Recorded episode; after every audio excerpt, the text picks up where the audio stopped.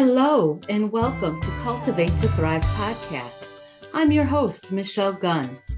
My mission is to help women find and live their purpose, resulting in discovering who they innately are. Throughout this podcast journey, I will help you to uncover your talents and your strengths to lead you on the path of realizing value in self, to grow in love of self, to lead to a fulfilling purpose and to build stronger relationships. Welcome to the first episode for 2022 of Cultivate to Thrive podcast. So, sometime late last year, 2021, I was watching a new series on HBO called Just Like That. It's a continuation of Sex in the City. Miranda said, We just can't stay who we were. That quote really caused me to pause and think.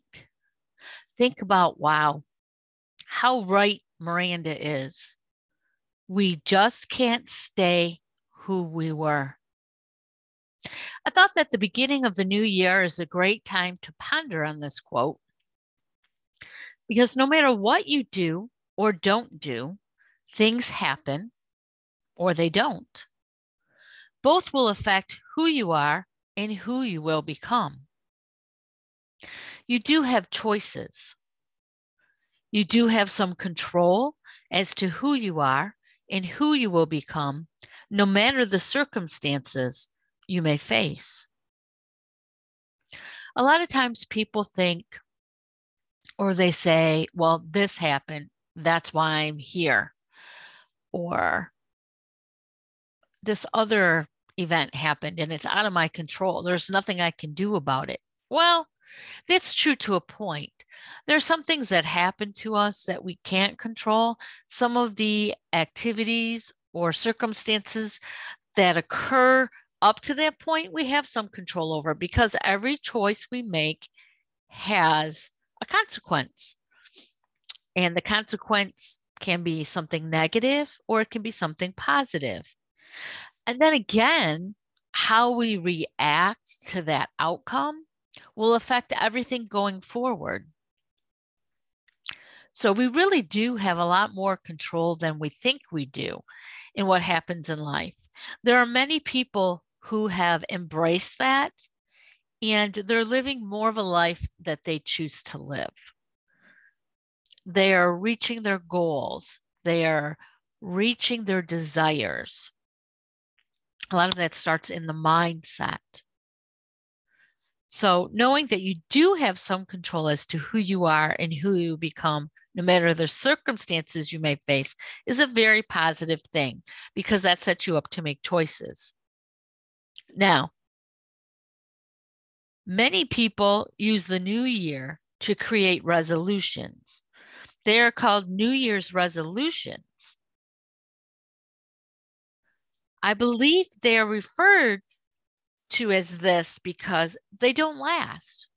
We always hear, oh, what are your resolutions for the new year? What are your New Year's resolution? Well, I'm going to exercise. All the exercise facilities love New Year's resolutions because then people sign up for memberships, they go at the beginning of the year, they continue to pay because let's face it, we all sign up for automatic deductions because we get a discount. Why do they give us the discount? Because they know we'll keep paying it and we won't utilize the service because we get lazy, we get busy. It's not really a goal, it's not a thought out plan. Does it really align with our desires? So think about it. Why create New Year's resolutions when you can create goals? New Year's resolutions are often obligations you set for yourself, something you have to do. You tell people, I'm going to lose weight. I'm going to exercise. I'm going to give up caffeine. And then you feel obligated to do that. But it's not really a goal because we don't necessarily set up a plan on how to accomplish that. We just say we're going to do it. And oftentimes, when you do things like that, you don't follow through. You don't have accountability set up. And again, you don't have a plan to do it. Now, goals, other than resolutions, are something that you want that you can accomplish. Goals assist you in aligning your life with your desires. There are many, many tools to help you become the person you want to be, including living a life of purpose, both personally and professionally. Obviously, coaching is a truly beneficial tool to utilize. One of the specific coaching tools that I offer freely and utilize myself is choosing a word to guide your year. This word should not be chosen haphazardly. Thought, discovery, and reflection should be a part of the process. Oftentimes, people will hear a word that somebody else chooses. Oh, that's good. I'm going to use that. Or they might just stick to the word they chose last year, even though they didn't have results because they didn't follow through. And it might not even be aligned with what they're really desiring or where they're at in life. So if you're interested in utilizing a word of the year, you can join one of my groups. The groups are available on both LinkedIn and on Facebook, and they're linked to my Cultivate and Thrive pages. It's never too late to start. This is the second year I'm offering this free. So you'll find the group, I'll rename it every year. Obviously, it's 2022, so it's called Word of 2022. So you can either search LinkedIn groups or Facebook groups for it. It's a public group you do need to join. Um, or you can go to my Cultivate and Thrive pages on both platforms and find it that way. But it's free. So, and I offer tools in there to help you discern your word. It's never too late to start. So even if you're listening to this later in the year, you can still uh, partake in the process. Another way to take control of who you are and who you will become is through assessments. My favorite, of course, is Clifton Strengths. This assessment provides a basic understanding and an assessment of who you innately are. Now, Gallup offers a lot of resources to help you make the most of your results you can learn about your talents and your strengths and also how to develop them. They have webcasts, they have videos on YouTube that they share. They have worksheets when you take the assessment and create an account. Gallup provides tools and questions for self discovery.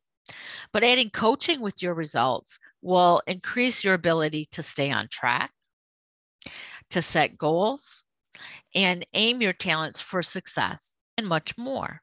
So that's something to consider. There are a lot of other great assessments out there if you want to look for something else. I do suggest that if you look for a coach and you're interested in a certain assessment, you want to look at someone who is trained in that assessment to be able to give you the most for what you're getting. And as far as a coach goes, you want to make sure that there's a good fit between you and the coach. You don't necessarily need to pick the first coach that you talk to. A good coach knows there needs to be a good fit. And of course, you need to be committed to the process. There's work involved on the side of the coachee, and that would be you to get the results. Coaching is not a miracle thing. Follow these five steps, and you will be all that you need to be. That's that's really not it. It's it's so much more and it's a relationship. So that's something to think about. Now revisiting the quote i mentioned earlier we just can't stay who we were. Think about your life. Start with being born. Who are your parents? What size family were you raised in what kind of house and area did you grow up in what were your school years like did you have many friends? What was your role in your family, in your friendships? Were you involved in extracurricular activities? Which ones? How did you develop skills and talents?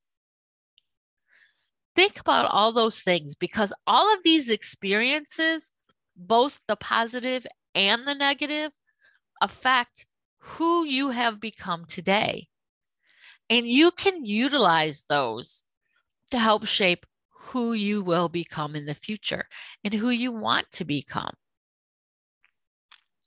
You'll want to look at, you know, the years between your your formative years through high school, if you went to college or a trade school or just worked, think about that. Think about other relationships you've had, how that's affected you, how you viewed yourself.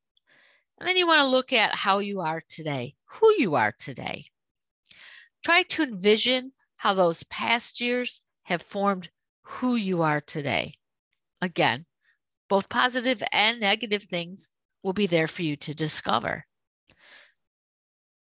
You can use experiences that were helpful to learn how to move forward, or there may be some skill building techniques or something that you utilize that you figured worked very well for you that you want to continue to use. Knowing your influences will help you to control how you allow them to affect you. People are ever changing. Some may not appear to be, but they are. Decide who you want to be and how you want to live. Now, I'm not talking about materialistically, although that can be included in your development most of us want a certain lifestyle, some more grandiose than others. But there are more things in life than just the materialistic. But let's face it, we all need money to pay the bills and to get some things we need and want. But developing yourself as a person will help you to reach those goals and to get that those things. You'll want to create a plan for your life for who you want to become. Start with the end. This this may seem strange to you, but how do you want to be remembered? Then envision what the major milestones would be to get there. Break these down into goals. Create plans for each goal that includes a celebration at each accomplishment because everything you accomplish is something to be celebrated. You will be creating the recipe or the roadmap for who you want to become and the life you want to live. You're taking control of your change because no matter what happens, we just can't stay who we were.